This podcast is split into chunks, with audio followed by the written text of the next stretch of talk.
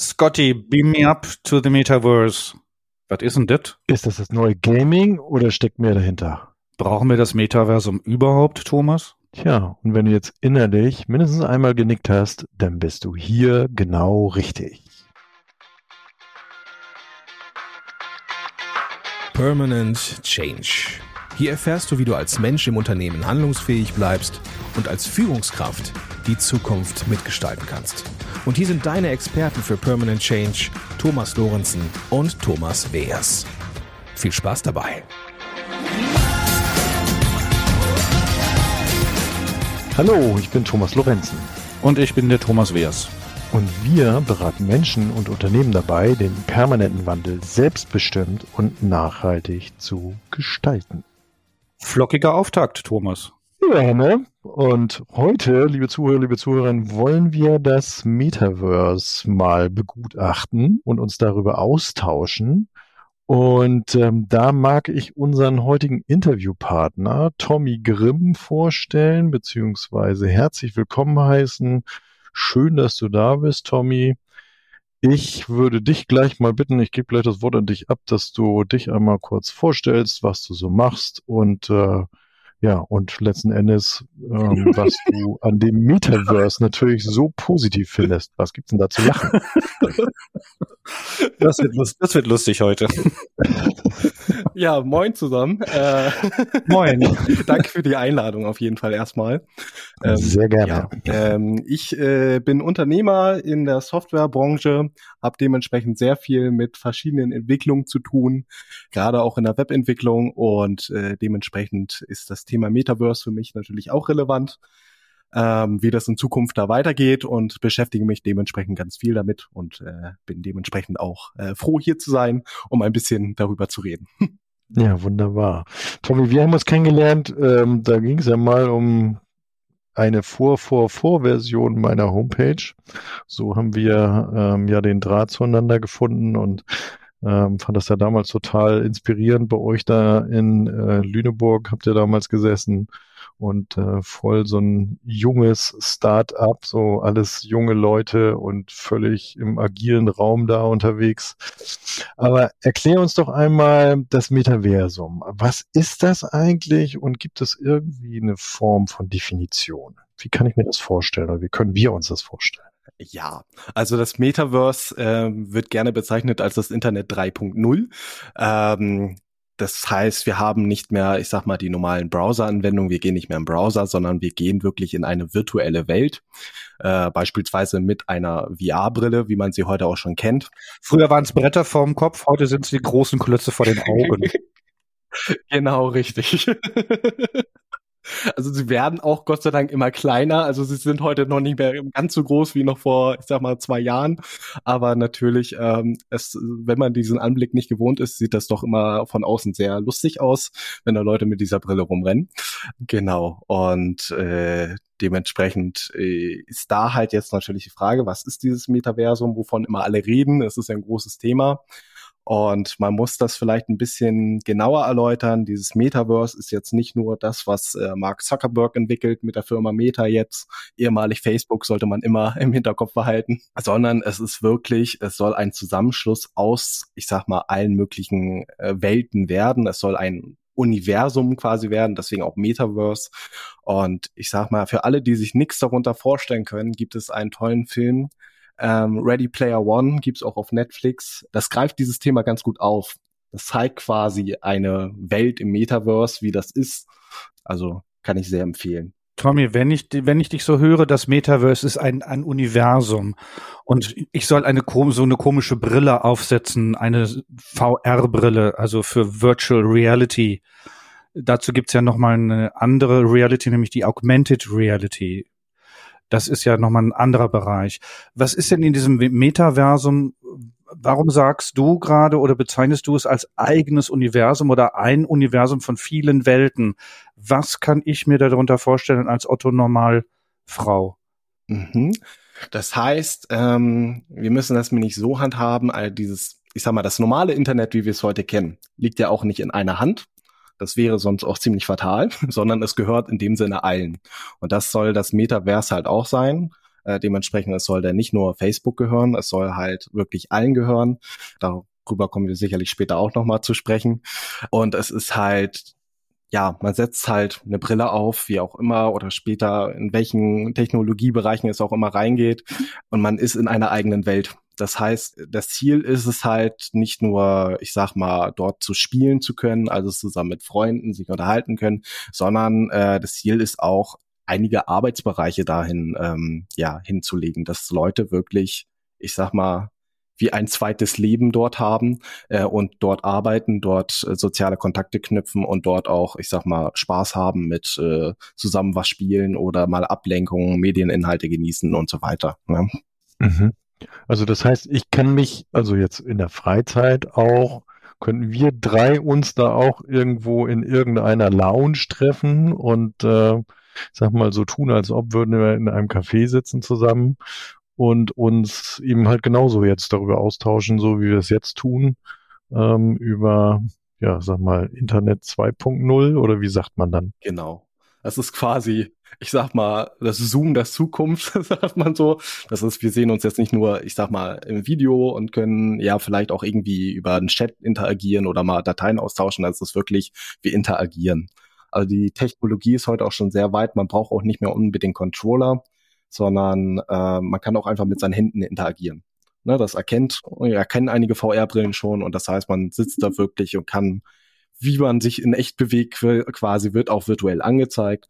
Und so gibt es zum Beispiel jetzt auch schon Möglichkeiten, dass du dich online in der Pokerrunde reinsetzen kannst und da ganz normal quasi pokern könntest, als hättest du virtuell diese Karten in der Hand und dich mit Leuten unterhalten und wie auch immer. Also das ist auch schon alles möglich. Aber Tom, jetzt mal ganz, jetzt mal ganz kritisch gefragt. Also wenn ich dir so zuhöre, dann denke ich mir, das ist ja alles schön und gut, aber ich sitze dann wieder alleine zu Hause mit meiner, mit meiner Brille vor meinen Augen, habe keinerlei sozialen Kontakt, sondern bin da in einer virtuellen Welt, also in einem nicht vorhandenen existierenden Raum, sondern in einer Fantasie und interagiere dort mit, jetzt mit wir drei spielen da jetzt Skat was ist da der sittliche Nährwert für mich? Was, was habe ich davon oder warum soll das so toll sein für mich? Ja, das, das ist eine gute Frage, weil wir wissen ja aus Social Media, was ja eigentlich sozial sein soll, dass es alles andere als sozial Eben ist. Eben drum. Dass es genau. sehr viele negative Einflüsse auch hat. Ja, zum Beispiel. Äh, deswegen ist es natürlich umso spannender, wie das ist. Ich sage mal, wenn man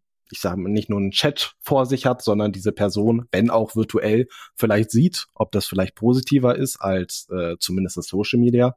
Aber ich glaube, ein persönliches Treffen wird das trotzdem nicht ersetzen. Also es ist natürlich, wenn ich jetzt einen Freund in Australien habe, so, und ich möchte mit ihnen jetzt Schach spielen. Dann ist es natürlich eine gute Alternative, das virtuell zu tun, ihn trotzdem in irgendeiner Art und Weise zu sehen, mit ihnen interagieren zu können, als, ich sag mal, jetzt eine Browser-Anwendung zu haben oder halt jede Woche nach Australien zu fliegen. Das wäre ja auch nicht wirklich die beste Lösung.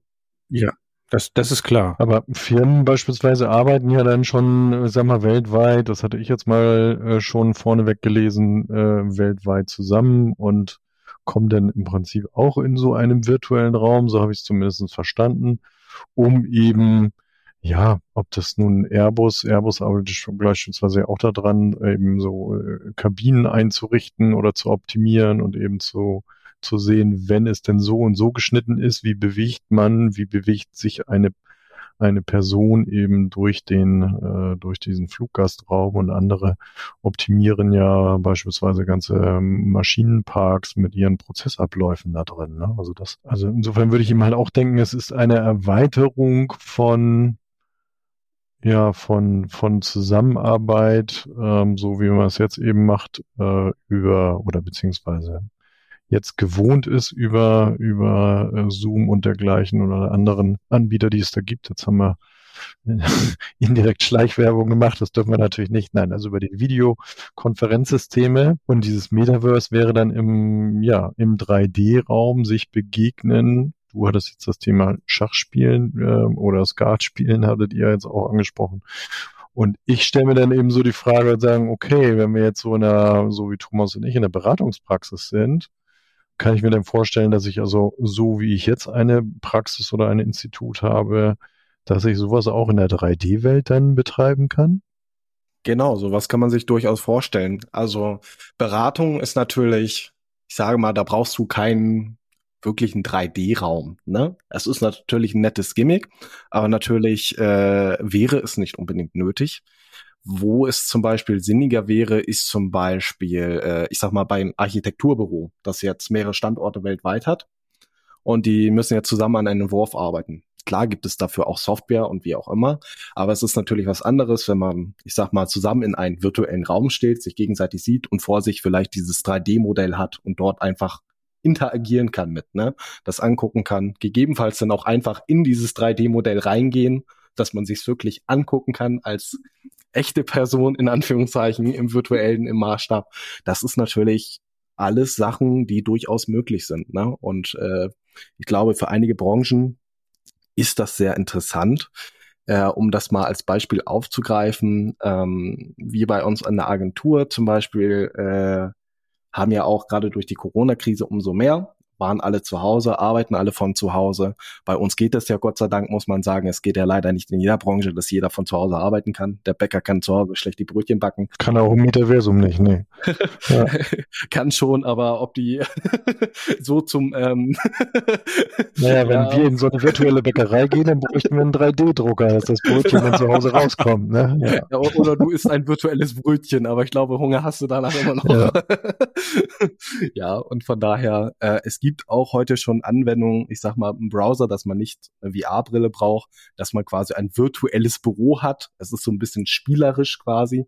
Aber ähm, wir nutzen sowas auch einfach, weil es nochmal eine andere Sache ist, als zu wissen, okay, jeder arbeitet ja zu Hause bei sich, als äh, zu sehen, okay, der und der ist quasi im Büro und ich kann zu dieser Person virtuell hingehen und kann sofort mit dieser sprechen. Das ist dann natürlich ne, nochmal ein bisschen besser als so zu Hause macht irgendjemand im Homeoffice seine Wäsche und ist gar nicht erreichbar, obwohl es eigentlich erreichbar sein soll und wie auch immer. Und so kann man das halt auch ganz gut sehen. Und ich glaube, dass äh, ja diese VR-Anwendung ja, ich mag schon sagen, in der Beratungspraxis kann ich mir das schon vorstellen, ähm, dass das auch noch mehr Sinn macht als Zoom, weil ich dann, gerade wenn ich ähm, ich sag mal, körperliche Bewegungen ja wahrnehmen kann, ich ja dann auch Körpersprache gut mit in den Beratungskontext einfassen kann, was ja jetzt so im aktuellen Zoom, wenn wir so wie wir jetzt hier halt zusammensitzen, nur den Kopfausschnitt sehen, ähm, ja nicht geht. So, oder nicht gut geht. Ne?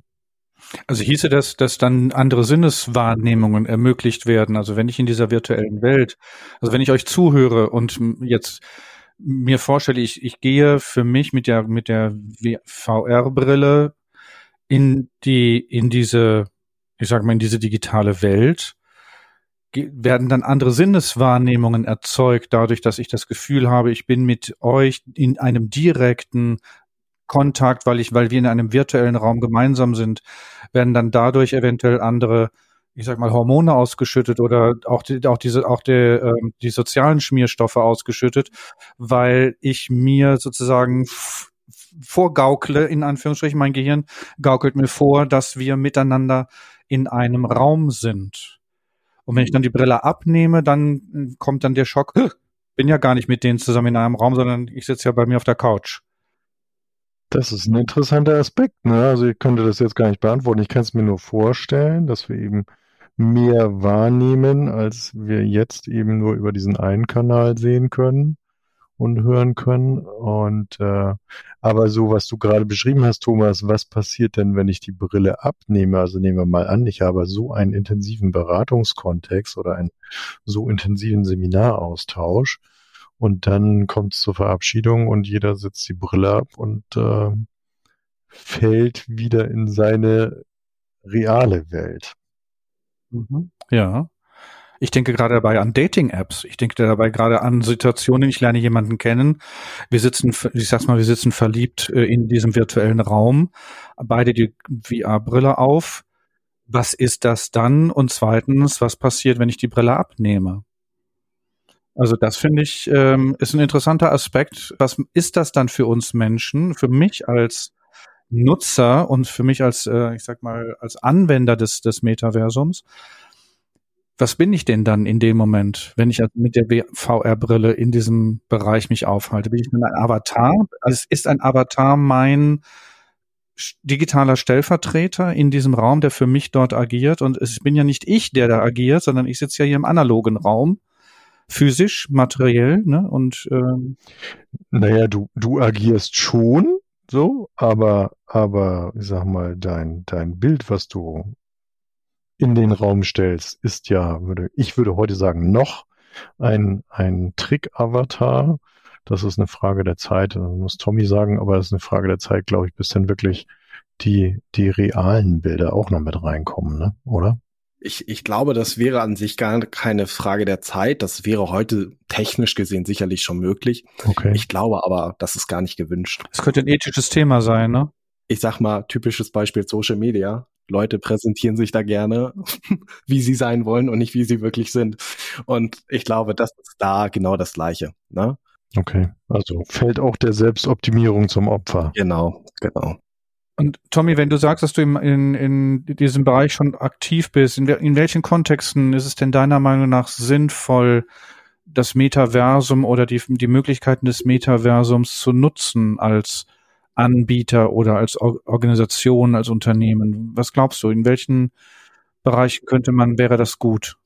Also, ich kann ja von meiner Arbeitsweise erzählen. Also ich selber habe auch eine VR-Brille und arbeite damit hin und wieder auch es hat für mich einfach den Vorteil, ich kann diese VR-Brille quasi normal mit meinem Arbeitsgerät, sei es ein MacBook, sei es ein PC, wie auch immer, verbinden und habe die Möglichkeit, zum Beispiel virtuell drei Bildschirme vor mir einzublenden in einem virtuellen Büro. Ich kann auch sagen, ich möchte jetzt gerne am Strand sitzen. Ich habe ein bisschen Strandatmosphäre um mich rum. Äh, ist vielleicht schöner, als manchmal irgendwo in der Besenkammer zu sitzen. Aber naja, so wie man das jetzt im Moment wahrnimmt, sitzt du ja nicht in der Besenkammer. nee, nee, Gott sei Dank nicht, weil ich, ich lebe auch noch in der echten Realität. ich bin noch nicht ganz abgeschweift. Nein, aber ähm, was für mich äh, schon ein Vorteil ist, ich habe hier zu Hause zum Arbeiten als Beispiel jetzt ein Monitor und mein MacBook, habe also zwei Monitore. So, ich brauche aber tatsächlich manchmal zum Arbeiten einfach mehr, weil ich sag mal gerade in der Programmierung äh, haben wir zigtausend Fenster offen und es ist schon ähm, vom Vorteil, wenn man dann einfach mehrere Bildschirme hat. Es wäre natürlich Möglichkeit A, ich hole mir einfach mehrere Bildschirme, stelle die hier hin, was natürlich aber platztechnisch auch irgendwann begrenzt ist. Und vor allen Dingen, wenn ich die jetzt mal mitnehmen möchte, wenn ich woanders arbeite, das ist ja Gott sei Dank auch der Vorteil an unserem Beruf, beziehungsweise an vielen digitalen Berufen. Man kann arbeiten, wo man möchte, solange man Internet hat. Und dann ist es natürlich ein bisschen blöd, wenn ich sage, okay, ich möchte jetzt mal eine Woche an der Ostsee arbeiten, dass ich drei Bildschirme mitnehmen muss. Äh, und dementsprechend ist es ganz cool, äh, dass man einfach diese VR-Brille aufsetzen kann und man hat sie vor sich. Da sind wir auch. Äh, also das ist, es geht also um Praktikabilität, es geht um Flexibilität, es geht um andere Möglichkeiten des Arbeitens, als es im analogen Bereich möglich wäre oder auch, ja, auch machbar wäre. Du sagst mit drei Bildschirmen von Ort zu Ort. Naja, und wir könnten doch, guck mal, bei uns beispielsweise, ich denke jetzt gerade du mit drei Bildschirmen, aber das muss ja im Prinzip auch möglich sein, dass man sagt, okay, ich blende mir dann mal vor meinem in meiner VR-Brille einfach mal so eine Metaplanwand äh, hin und äh, arbeite mit Karten beispielsweise und sagen, ich brauche jetzt ein anderes Medium, mit dem ich arbeite. Also es gibt auch schon verschiedene Anwendungen, halt, dass man auch wirklich in Büros mit mehreren Leuten sitzen kann, dass man ein virtuelles Whiteboard hat und das gibt's alle schon. Ne? Das ist zwar, ich sage mal, vieles ist noch in der Beta natürlich, weil es ist noch nicht der Standard, ist logisch. Aber ich selber bin doch schon verblüfft, wie vieles gut schon funktioniert. Also, wie gesagt, deswegen kommt es bei uns auch vor, dass wir durchaus sagen, okay, wir arbeiten mal mit der VR-Brille. Wobei man da natürlich auch sagen muss, es ist noch so eine Sache, die auch ein bisschen anstrengend ist. Also man strengt die Augen schon sehr an. Ne? Es, äh, man merkt, dass sie schneller müde werden. Ähm, an sich ist das teilweise sogar besser für die Augen. Da gibt es auch schon Studien zu, weil die, ich sag mal, die Monitore ein bisschen in der Ferne quasi für das Auge sind. Das Hirn wird da ein bisschen ausgetrickst, als wenn ich jetzt direkt vor dem Monitor sitze. So, aber natürlich, man hat äh, diese Brille auf, die Augen werden die ganze Zeit beansprucht. Es ist äh, manchmal ein bisschen schwierig, vor allen Dingen muss sie auch richtig sitzen, damit man es äh, scharf sieht. Äh, wenn man es natürlich nicht scharf sieht, ist es auch noch wieder anstrengend für die Augen. Also ich glaube, gerade wenn man damit anfängt, äh, muss man viele Pausen einlegen. Also es ist nicht so, dass ich mir die aufsetzen kann und mal eben 24 Stunden im digitalen Raum sein kann. Ich glaube, danach würden die Augen sehr wehtun. Aber Also das, das ist jetzt nicht die, genau, das ist also jetzt nicht die Utopie oder auch Dystopie, je nachdem, wer das, wer das ähm, nutzt, dieses Bild, dass ich 24 Stunden die Brille aufhabe und genau, 24 genau. Stunden im Metaversum sein, genau. bin. Also so wie du halt jetzt auch bestimmte Pausen auch einfach machst im, im Arbeitsablauf, wirst du da unter Umständen ja sogar auch noch mehr zu einer Pause bewegt, als wie du es jetzt eben machst. Ne? Und die Aufmerksamkeitskurve ja auch im digitalen Raum eine andere ist als im analogen Raum. Ne, so dass wir auch im digitalen Raum andere Werkzeuge nutzen, kürzere Zeitabstände zwischen den Lernwerkzeugen nutzen, damit die Aufmerksamkeit, die Abwechslung ähm, gegeben ist, das Gehirn dadurch auch erfrischt und äh, frisch bleibt. Sag mal, Tommy, wir hatten eben schon gerade so ein bisschen darüber gesprochen, du oder du hast es erzählt. Also welche welche technischen Voraussetzungen äh, braucht es denn so insgesamt? Ich habe eben schon gehört, also Internet ist klar, dann äh, ein, Rechner, das kann ein Laptop sein, eine VR-Brille. Was braucht's noch? Genau, das ist natürlich die Frage, was man machen möchte. Viele VR-Brillen brauchen heute selber keinen Rechner mehr. Die haben quasi einen Rechner da drin. Das heißt, die muss ich mir nur noch aufsetzen. Ich brauche eine Internetverbindung und das war's. Ist natürlich jetzt eine andere Sache, wenn ich damit arbeiten möchte, wie bei mir äh, dann habe ich ja meine ganzen Anwendungen zum Programmieren und so weiter. Die gibt's halt noch nicht für VR-Brillen. Also wenn ich die alle installieren würde, dann würde die wahrscheinlich nach zwei Minuten den Geist aufgeben. Dementsprechend brauche ich natürlich auch noch irgendwie einen Rechner, mit dem ich mich verbinden kann. Aber es gibt ja heute auch schon ganz viele Anwendungen, dass alles über Cloud läuft, sei es im Gaming-Bereich, dass es Cloud Computing gibt und so weiter. Ich denke, das wird wahrscheinlich auch nochmal in Zukunft dort äh, ja mehr integriert werden. Und dementsprechend eigentlich braucht es heutzutage nur noch diese VR-Brille, einen Internetzugang äh, und los geht's. Wobei man da sagen muss, es kommt jetzt gerade die nächsten Jahre, es haben ganz viele Anbieter, ganz viele verschiedene neue VR-Brillen äh, auch angekündigt mit vielen verschiedenen Funktionen. Also ich glaube, wenn man sich heute eine holt, die kostet Gott sei Dank nicht mehr wie vor zwei Jahren ein halbes Vermögen. Äh, aber man muss doch äh, damit rechnen, dass die aktuell sehr schnell an ähm, ja, technisch veraltet sein wird, weil natürlich jetzt gerade sehr viel geforscht wird. Ja. Tommy, ich habe noch eine Frage bezüglich dieser technischen Aus Ausstattung der VR-Brillen. Ich kenne es damals von den Videokassetten. Es waren ja unterschiedliche Systeme auf dem Markt, bis sich ein System durchgesetzt hat. Ist das ähnlich bei den VR-Brillen auch? Gibt es da unterschiedliche Systeme oder versucht jemand seinen Standard durchzusetzen auf dem Markt? Wie ist da die Situation? Ja, ich glaube, das, das ist mir nicht das Problem, dass jeder eigentlich die marktführende Macht sein möchte. Deswegen äh, es ist ja bekannt, dass äh, Facebook aka Meta sehr, sehr viel Geld gerade reinsteckt, einfach damit sie die Marktführer werden. Ich glaube grundsätzlich auch, ist es nicht äh, der falsche Weg, dort zu investieren. Ich glaube einfach nur, dass ähm, die ein bisschen zu überambitioniert waren und sehr viel Geld jetzt, weil man hat sie ja auch mitbekommen, da wurden jetzt wieder haufenweise Stellen gekürzt, weil es halt einfach noch nicht so verbreitet ist. So, und ich denke, es wird viel äh, noch weiter in Augmented Reality auch gehen. Das heißt, dass ich auch die Realität um mich wahrnehme. Das, ich möchte jetzt nicht erwähnen, welche Brille ich habe, aber ich sage mal, die neueren können das auch schon, dass man eine Mischung draus hat. Ich kann ja zum Beispiel meine Tastatur hier wird kennt er. Das heißt, ich sitze im virtuellen Raum, aber er erkennt meine echte Tastatur. Das ist natürlich sehr gut, weil ich dann ganz normal tippen kann und nicht wie ne, mit Controllern oder wie auch immer. Genauso Hände erkennt er natürlich ganz schön und man kann auch in verschiedenen Modis quasi nicht im äh, virtuellen Raum sitzen. Das heißt, ich sehe jetzt keinen Strand um mich, ein Büro oder so weiter, sondern ich sehe das echte Leben um mir äh, und kann dementsprechend auch einfach vor mir nur irgendwas einblenden.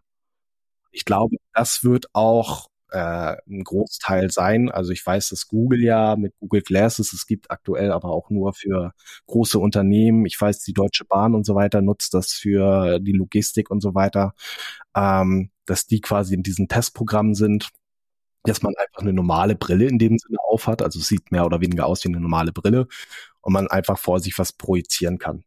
Und ich glaube, das wird auch viel mehr noch ähm, im Alltag integriert werden, als dass wir jetzt wirklich alle nur noch mit der VR-Brille äh, durch die Gegend laufen, sondern wirklich, ich sag mal, wir sind unterwegs und wollen mal eben schnell was nachgucken, dass wir das einfach über die Brille schnell machen können. Ne? Ich glaube, das wird.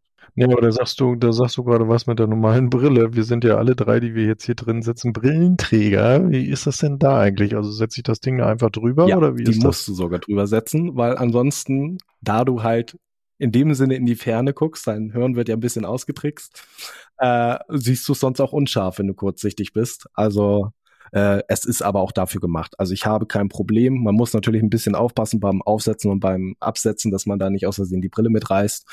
Aber es ist an sich kein Problem, äh, da Hm. auch die Brille aufzubehalten. Okay. Genau. Mhm.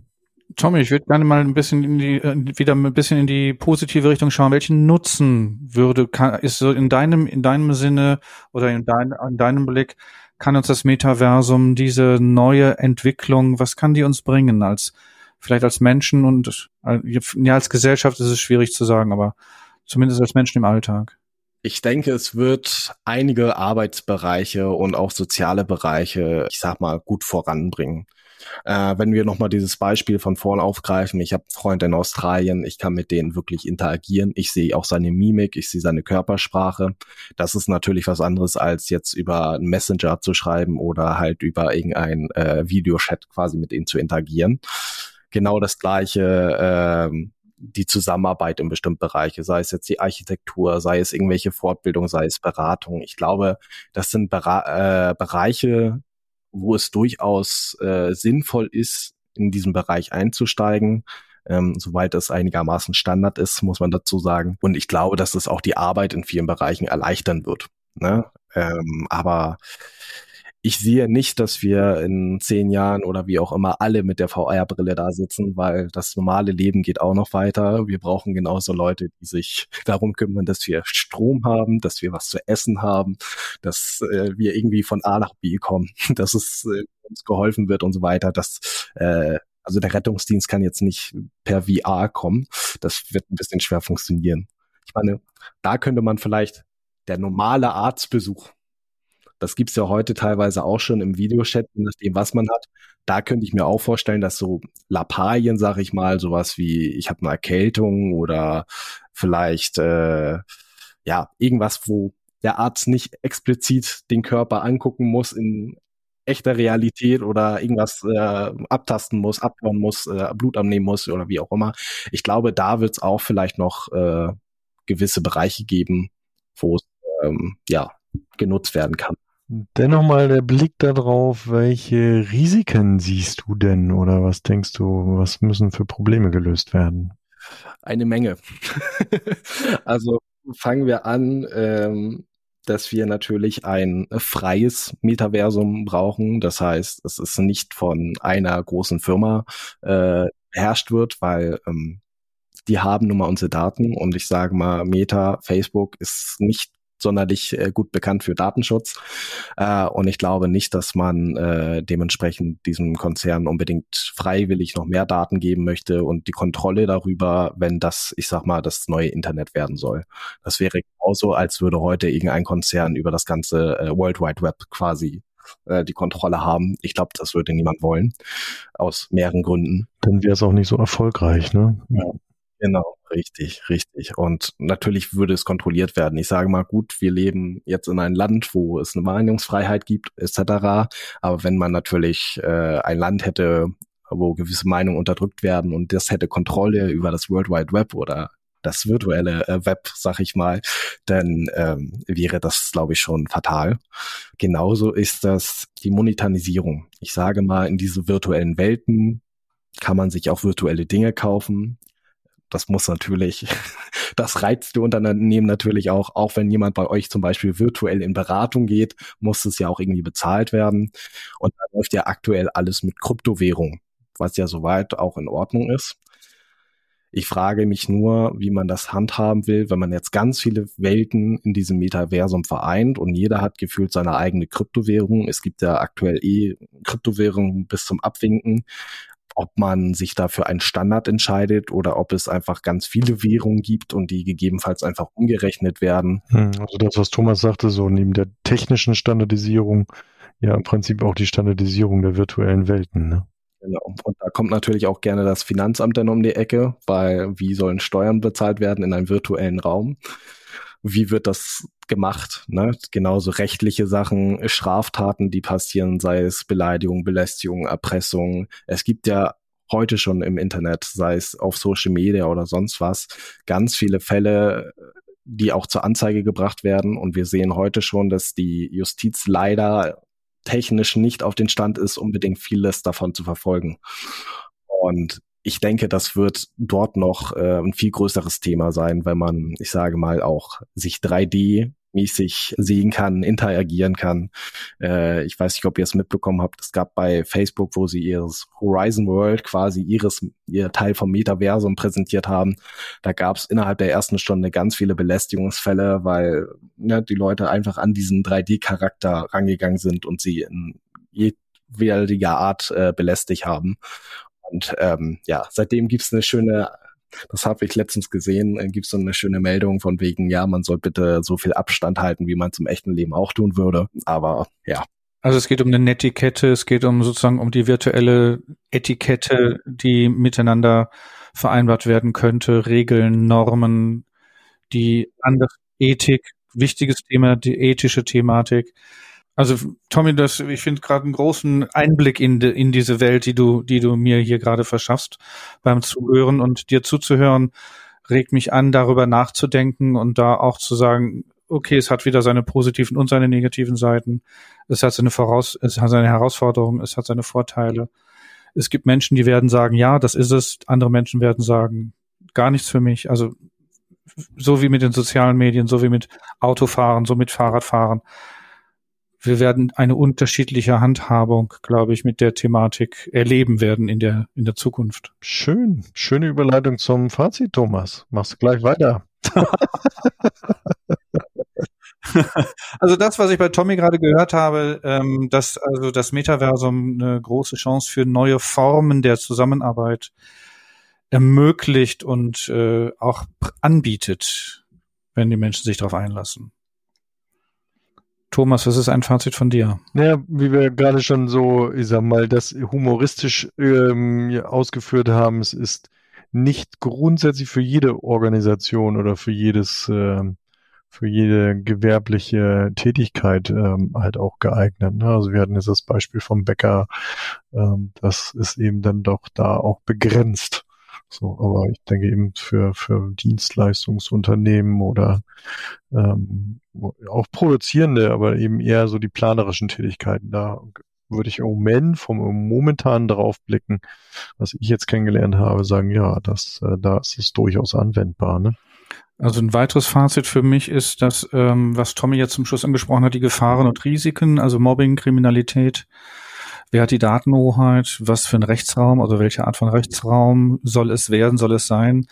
Dass das absehbar ist, dass das zu klären ist und die Erfahrung ja mit den sozialen Medien ist, es ist ein stetiger Prozess des Abklärens, des sich immer wieder neu Einlassens in, mit dieser, in diese Thematik und auch die Risiken einzugehen. Hm. Ja, und ich denke, dass eben so wirklich nicht nur, also es, es, entstehen viele neue Welten, ne? Also oder eine neue Welt und eine davon sind eben halt auch, dass neue Lernwelten entstehen werden, denke ich. Und äh, damit sich eben halt auch eine Frage anschließt und sagen, gut, wie, also wie verändert sich das jetzt schon wieder? Ne? Also wir sind ja schon in einer Transformation, auch was das Thema Lernen anbelangt aus meiner Sicht und wie, werden wir eben mit diesem neuen Universum dann eben Zukunft eben lernen und unseren Verstand fordern. Ja, und für mich noch ein weiteres Fazit ist, dass, dass diese virtuelle Welt oder diese, dieses Metaversum auch eine, eine Suchtpotenzial in sich, in sich birgt zwischen der realen und der virtuellen Welt. Also dieses Thema der Selbstoptimierung hatten wir äh, kurz angesprochen. Ich glaube, dass auch da wird es wieder neue Erfahrungen für uns geben werden.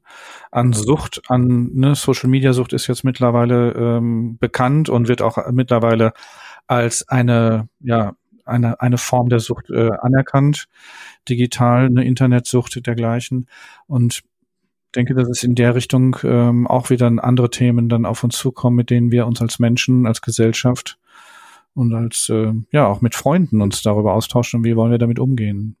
Genau, so eben sorgsam gucken auf den Nutzen und eben Chancen und ja, halt auch Risiken dabei gut abwägen. Und für mich hat es auch noch was mit einer Okay-Okay-Haltung zu tun. Also es nicht zu verteufeln und nicht auch nicht äh, zu heroisieren, sondern zu sagen, ja, das ist da und ja, es wird sich entwickeln und ich werde sehen, wie, wir, wie es sich entwickelt und ich kann für mich meine eigene persönliche Position dafür einnehmen, ohne die anderen zu verteufeln oder alles andere zu verteufeln oder also in dieser Plus-Plus-Haltung der Transaktionsanalyse finde ich, ist es ist ein spannendes Thema, was da auf uns zukommt. Das ist, glaube ich, genau die richtige Herangehensweise. Also wenn wir das normale World Wide Web angucken, gab es damals auch viele Kritiker, die gesagt haben, das wird sich niemals durchsetzen. Und ein paar, die daran geglaubt haben. Und heute ist es Standard. oh ja, oh ja, ja, ja. Erinnere noch, wie ich die erste Homepage programmiert hatte und ich mit dem Internetprogrammierer damals besprach und sagte, das das wird immer nur ein Schaufenster sein. Shopping wird es nie geben. So, und das ist jetzt gerade mal, ja, 20 Jahre her, so ungefähr. Tommy, ganz herzlichen Dank. Also mir hat es ganz viel Freude bereitet, dass du da warst und äh, auch ähm, Neugierde geweckt und Lust. Ich bin ja sowieso so ein bisschen techie-mäßig unterwegs, da sich weiter mit zu beschäftigen. Und ähm, ja, also danke, dass du da warst. Ja, sehr, sehr gerne. Danke dir, Thomas, Tommy. Ähm, hat mir Freude gemacht, mit äh, dir in diese virtuelle Welt einzusteigen, gedanklich. Und äh, ich merke, es bleibt, das Thema wird uns weiter begleiten und wir werden uns weiter damit auseinandersetzen müssen und auch müssen. Ich glaube, da kommen wir nicht drum herum. Definitiv. Und das ist ein gutes Stichwort, weiter damit auseinandersetzen. Wir gucken mal in einem Jahr drauf und schauen mal, wie wir dann ein neues Interview führen. Der Update-Podcast. genau. Liebe Zuhörer, liebe Zuhörerinnen, vielen Dank, dass ihr dabei wart. Also nochmal, Tommy, vielen Dank, dass du heute hier warst. Thomas, vielen Dank nach Berlin. Danke dir nach Hamburg und auch dir, Tommy, nach in den Norden. Ich weiß nicht, ob du auch direkt in Hamburg sitzt oder außerhalb. Äh, etwas außerhalb, aber ja, nah dran. Ist außerhalb, okay.